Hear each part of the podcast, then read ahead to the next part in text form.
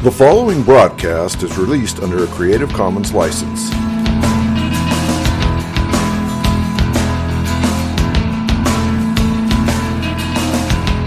I believe in Jesus Christ,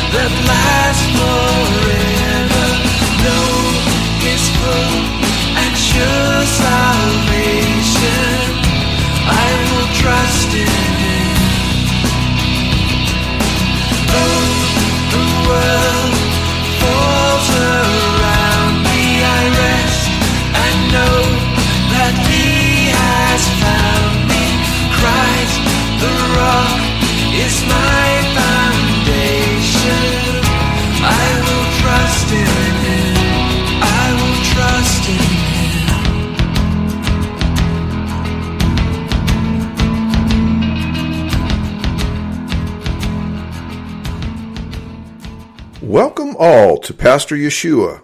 You've been listening to Creed by Richard Jensen from his album Order of Service. By way of introduction, Pastor is an acrostic which stands for Preaching All Salvation Through One Redeemer. Our Redeemer, Yeshua, Jesus, is the Hebrew name for the Lord. It means Yahweh, the Lord, is salvation.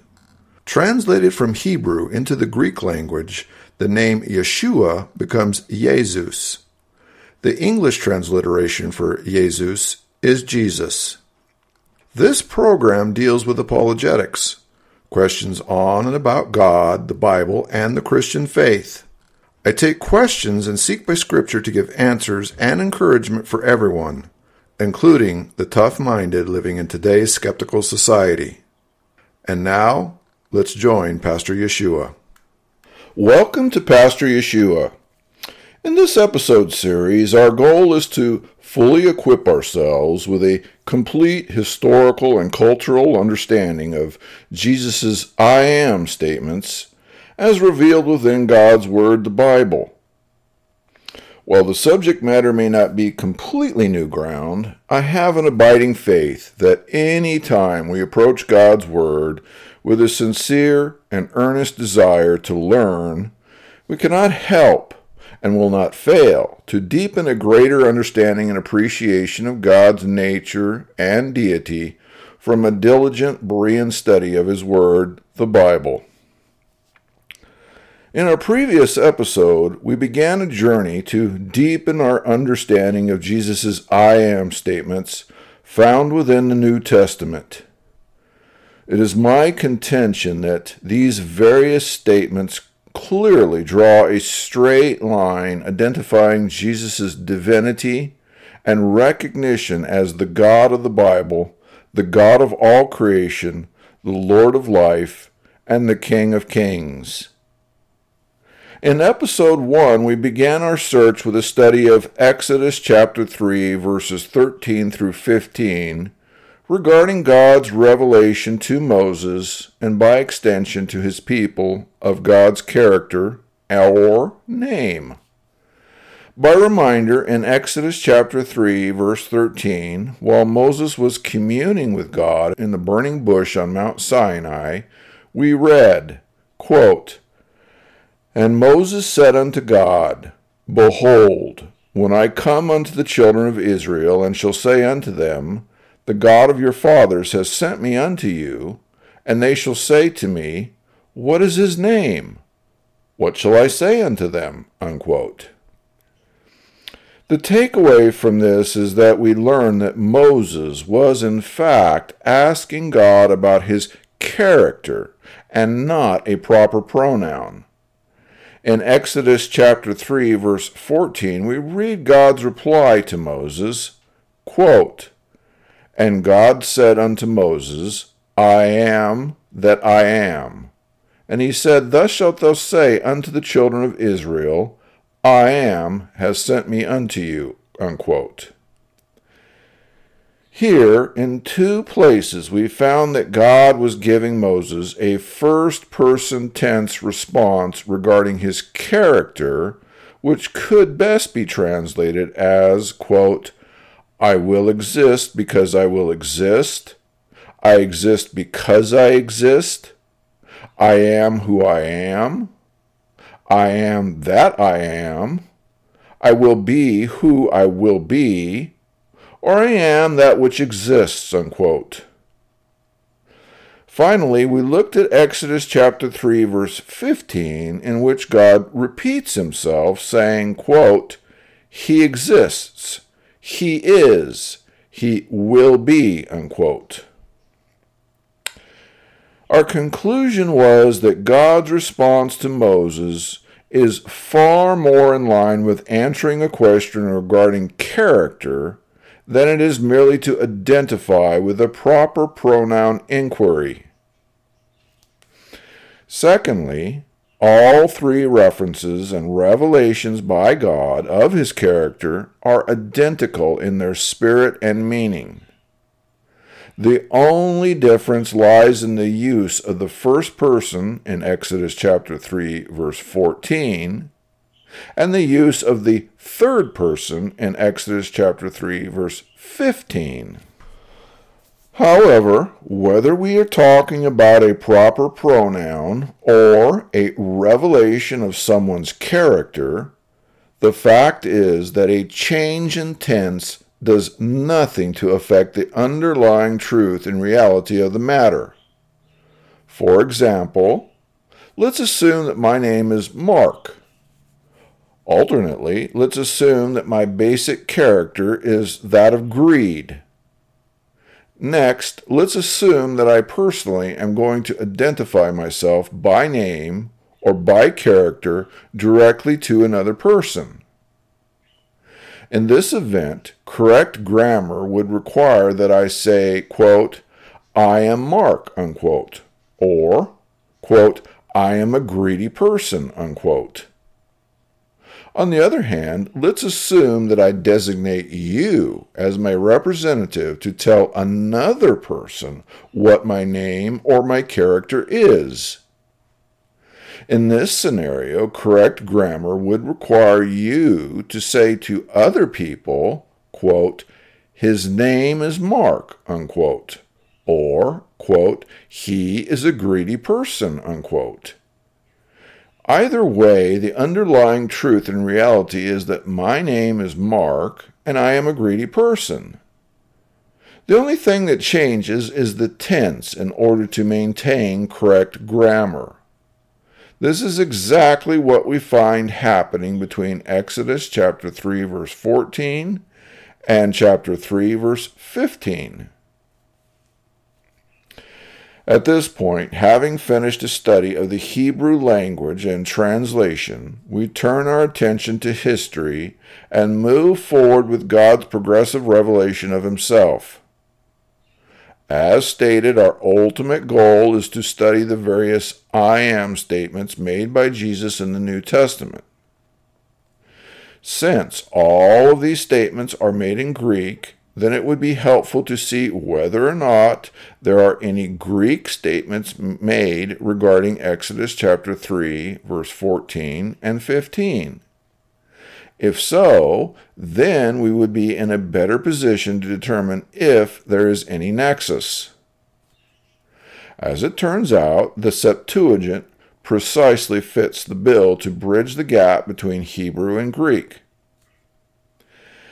By reminder, the Septuagint is a translation of the Hebrew Scriptures which was commissioned by Ptolemy II Philadelphus, who was the king of Egypt.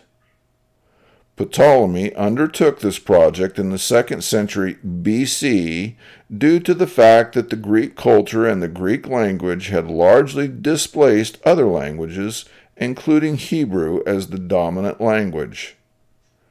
Consequently, Ptolemy contacted the Jewish high priest, who sent 70 Jewish scholars who also knew Greek to translate the Jewish Bible of that day into Greek.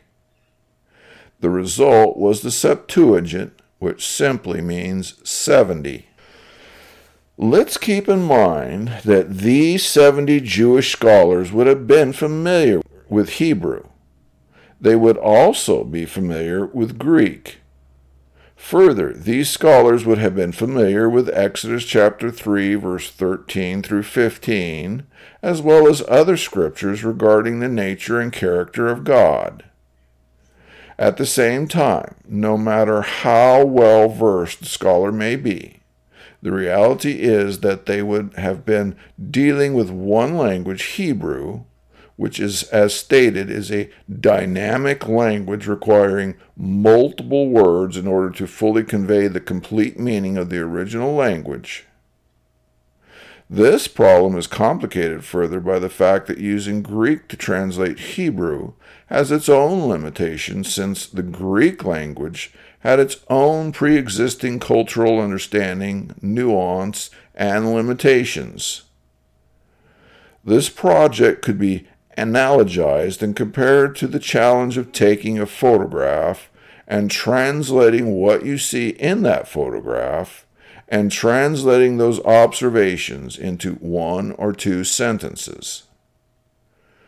With this in mind, let's look at Exodus chapter 3, verse 14 and 15 and see exactly how the Septuagint translates these verses and the Hebrew words which we have already examined.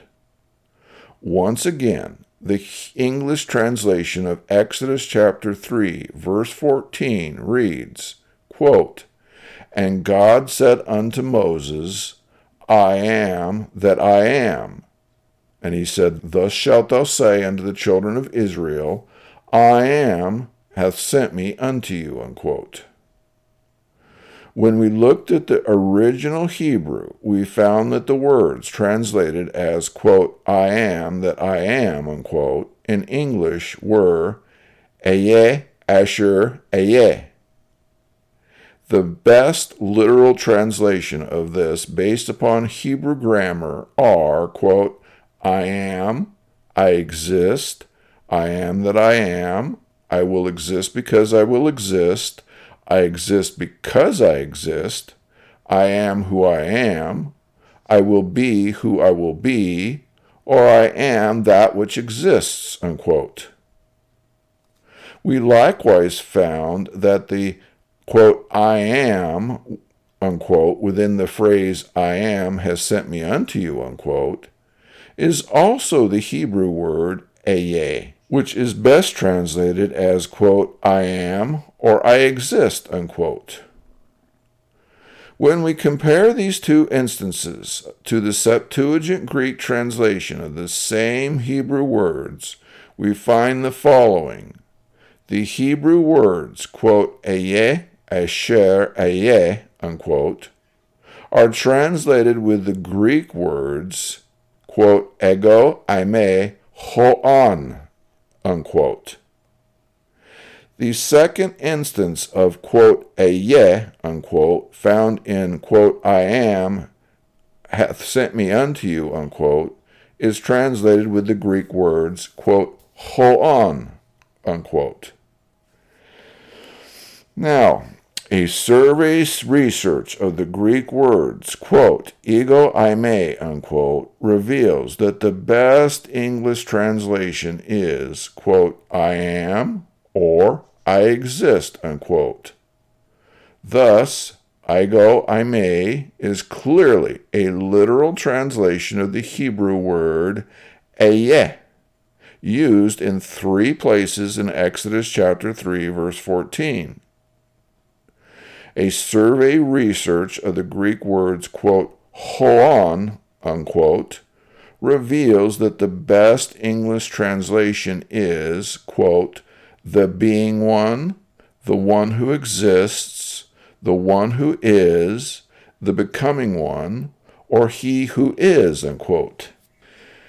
The interesting thing is that the Greek words, quote, hoon, unquote, is used once to translate the second ehyeh in ehyeh, asher, ehyeh, and is then used to translate the, quote, unquote, found in, quote, has sent me unto you, unquote. The question then becomes, why does one ehyeh get translated in Greek as, quote, ego eimi, unquote, while another ehyeh gets translated with the Greek words, quote, hoon, unquote. At this point, transparency and full disclosure constrains me to say that virtual debates are raging between scholars as to how to interpret these words and how, if at all, they apply to Jesus' I am statements. The majority of the arguments hang on proper translation and grammar as to whether ego eimi or hoon are proper pronouns identifying God's name. However, as I have repeated so often, if we keep in mind that Moses is asking and God is answering a question pertaining to his character rather than his proper pronoun name, then a great majority of the arguments vanish. In its place, we are left with the fact that answers our previous question. The question was, why does one ehyeh get translated in Greek as, quote, ego eimi, unquote, while another ehyeh gets translated with the Greek words, quote, hoon, unquote? The answer is that, like English, we can and often do need to use more than one word to fully translate another language. In this case, both ego eimi and hoon are both different Greek words which have almost, if not the exact same essential meaning. In conclusion, I would submit that the Hebrew words aye and ewe, as well as the Greek words ego eimi and hoon, all inevitably are words inspired by God to convey the same essential message regarding his character and not merely his proper pronoun name. In all four cases, God is saying that his character is that he exists from before time and eternity and throughout time and eternity, irrespective of time, and that is he and that he is eternal without change. In the end, how else would God, a very God, describe and identify himself? You might be thinking to yourself, wait a minute, you are building an entire theory based upon two verses. What happened to, quote, no scripture is of private interpretation, unquote? If so, I would readily admit you're right. The Bible always has to be interpreted and understood in the totality of its context doing an exhaustive, verse by verse, word by word study of each of the Hebrew and Greek words in question would be an endeavor far beyond the scope of the study. In lieu of this, we will content ourselves with an overview summary and select verses and words for an example. For instance, let's take the case of the Hebrew word ayeh which gets translated, quote, I am or I exist, unquote. If we do a survey of the Old Testament, we find that the Hebrew word ayeh occurs 30 times in the exact same form. In looking at how the original Hebrew word gets translated in context, what we see is that there are several instances where the word gets translated as the word, quote, I, unquote, wherein God is the one speaking and is referring to himself in the first person singular. In other cases, the Hebrew word ayeh gets translated with a word or words conveying the idea of, quote, becoming or existing, unquote, and refers to various people such as kings or other persons and has no connection to God or any other deity. In at least one case, the Hebrew word ayeh gets translated with the English word, quote, Lord, unquote, in all caps, referring to God. Overall, as we look at the commonalities, what we see is that the underlying understanding of a ayeh is, quote, I am or I exist, unquote. Consequently, our survey of the word a ayeh confirms that a ayeh is not a proper noun, but rather a statement of existential existence, and that when applied to God, that existence is continual throughout time and eternity. Next, let's look at the Hebrew word Yahweh in Exodus chapter 3, verse 15, which gets translated as, quote, Lord, unquote, in all capitals, quote, Yahweh, unquote, or, quote, Jehovah, unquote.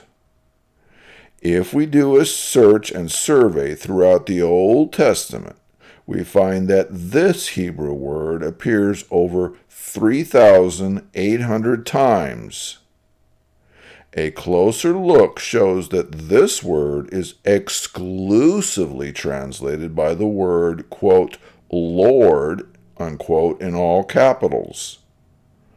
Once again, however, we must ask whether the translators are assuming that Yahweh is a proper pronoun identifying God because of Moses' question and the incorrect belief that the Hebrew word, quote, Shem, unquote, means name or character.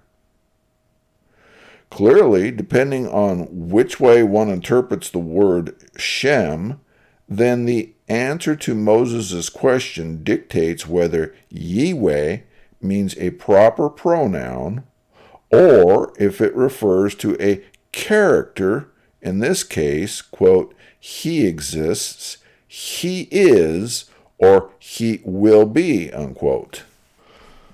Moving to the Greek, we look at the word, quote, ego eimi, unquote, used in Exodus chapter 3, verse 14, which translates the Hebrew word ayeh and gets translated to English as, quote, I am, unquote. The words ego eimi appear 169 times in the Septuagint. A survey of these show that ego eimi is translated typically in one of three ways. In the first case, ego eimi is translated as simple self identification. For example, I might ask, quote, Are you the one who baked the cookies? Unquote. If so, I would then answer, quote, I am, unquote. In the second case, the one who is doing this self identification is God. For example, God speaking, quote, I am the Lord thy God, unquote. In this case, the ego eimi is directly attached and associated with God, and in fact, I am is synonymous with God. Lastly, ego eimi is translated and placed into context with the subject of the sentence, usually God, in order to tell us that God is the one who, quote, exists from all eternity, irrespective of time, unquote, which is what the basic definition of ego eimi conveys. Now, in the case of the second and third instances, it is not uncommon to see the translators capitalize the English, quote, I am, unquote, because they in fact recognize that the language, grammar, and context requires this. Regarding the Greek ego eimi, there are several notable examples which deserve mention. The first is Isaiah chapter 43 verse 25, which says, quote, I, even I am he that blotteth out thy transgressions for mine own sake, and will not remember thy sins, unquote. Here, the phrase, quote, I, even I am he, unquote, in the original is ego eimi, ego eimi. Literally, this should be translated as, quote, I am, I am, unquote. This combined with the proclamation that God, as I am, will blot out transgressions and forget our sins, draws an unmistakable straight line to Jesus, who is historically the one, the I am, who is making final atonement for our sins. Even more interesting is Isaiah chapter 45 verse 19 which says, quote, I have not spoken in secret in a dark place of the earth. I said not unto the seed of Jacob, Seek ye me in vain. I, the Lord, speak righteousness. I declare things that are right. Unquote. In this verse, the focus is on the phrase, quote, I, the Lord, unquote. In the Hebrew, the original is, quote, Yahweh, unquote, which, as you may recall, is the third person, meaning, quote, He is, He exists, He will exist, unquote, and gets traditionally translated as the proper pronoun name of God, quote, Yahweh, or Jehovah, unquote. As we look at the Greek translation of the same phrase, quote, I, the Lord, unquote, the Greek words are, quote, ego eimi, ego eimi, kurios, unquote. Just for information, kurios means Lord, Thus, the Greek would literally be translated as, quote, I am, I am Lord, unquote. This series of translations clearly makes the case that the Hebrew Yahweh and ego eimi can and are, in the proper context, identical and are synonymous with identifying the eternal God. Isaiah chapter 51 verse 12 is another which says, quote, I, even I, am he that comforteth you. Who art thou that thou shouldest be afraid of a man that should die, and of the Son of Man which shall be made as grass? Once again, the phrase, quote, I, even I, am he, unquote, are a translation of the Greek words, quote, ego eimi, ego eimi, unquote. Next up is the Greek phrase or words, quote, hoon, unquote, which appear in Exodus chapter 3, verse 14. By reminder, Exodus chapter 3:14 reads, quote, "And God said unto Moses, I am that I am. And he said, Thus shalt thou say unto the children of Israel, I am hath sent me unto you." Unquote.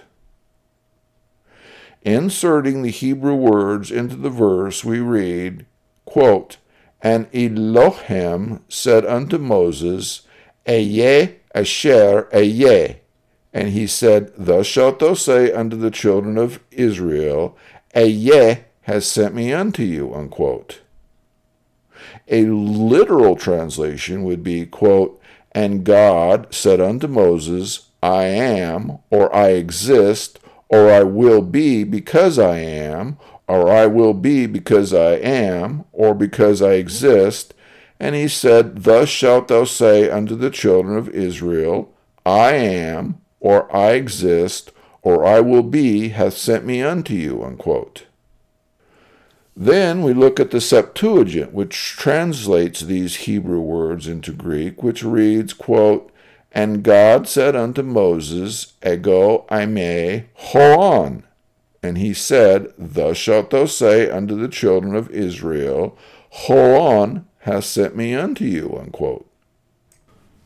So, as we survey the Septuagint of the Old Testament for the Greek words hoon used in Exodus chapter 3 verse 14, what do we find? The phrase or words hoon are only used twice in the Old Testament. Once here in Exodus chapter 3 verse 14 and once in 1 Kings chapter 16 verse 22. 1 Kings chapter 16 verse 22 reads as follows, quote, But the people that followed Omri prevailed against the people that followed Tibni, the son of Ginath, so Tibni died, and Omri reigned, unquote. Now, the really interesting thing here is to remember that there are numerous scholars who are adamant in demanding that the Greek phrase or words hoon are in fact the real words or the phrase which are the only words which can or should be translated as God's name or title the only problem for this theory is that when we look at 1 Kings chapter 16 verse 22 where the Greek words hoon do appear what we also see is that nowhere in 1 Kings chapter 16 verse 22 does any reference to God appear. What we do see is that in context, there was a struggle between Tibni and Omri, both of whom were vying for the position of king. In verse 22, we are told that ultimately Omri prevailed in becoming king. As a reminder, the words or phrase, quote, hoon, unquote, means, quote, the being one, the one who exists, the one who is, the becoming one, or he who is, unquote. As we look at 1 Kings chapter 16 verse 22 and the use of hoon in the Greek, it is clear that hoon refers to Omri, who is the quote becoming unquote king who has prevailed over Tibni. This is very strong proof that hoon is not exclusively a proper pronoun name for God, but instead, depending on context, can also be synonymous with, quote, I am, unquote, and the character of God, which is existence without end. This then concludes our survey of the Old Testament, looking at the various Hebrew and Greek words related to Exodus chapter 3, verse 14 and 15. Based upon this review, we see that Moses was asking a question of God in Exodus chapter 3, verse 13, inquiring primarily about God's character and nature a review and comparison of the various Hebrew and Greek words, how they relate, their context and usage throughout Scripture, further support the conclusion that God answered Moses and provided information as to God's nature and character. The various Hebrew words, Ehyeh, Asher, and ewe, as well as the Greek words ego eimi and hoon, all point to the underlying truth that God's character and nature is one of constant and eternal existence, irrespective of time. The ultimate confusion and debate regarding these terms seems to initiate itself from the unfortunate dual understanding of how the English word, quote, name, unquote, is to be defined and understood. As stated, one superficial definition would be to limit the definition of the word quote unquote name to one or more words which represent a proper pronoun which identifies someone and what to call them. The other, as the original Hebrew word quote unquote Shem, from which we get the word quote unquote name, literally means is quote character, unquote. Depending on which foundation we choose, all of the various Hebrew and Greek words diverge in meaning and implication in two directions. My proposal is that all of these terms refer to God's nature and character, and only secondarily, if at all, do they represent an actual proper pronoun identifying God by any one quote unquote name which any human can call him? For the time being, this concludes this episode. Please join me for part three.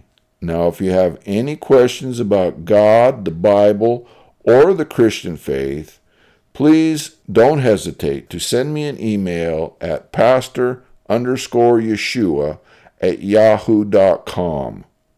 That's P A S T O R underscore Y E S H U A at yahoo.com. Thank you for listening.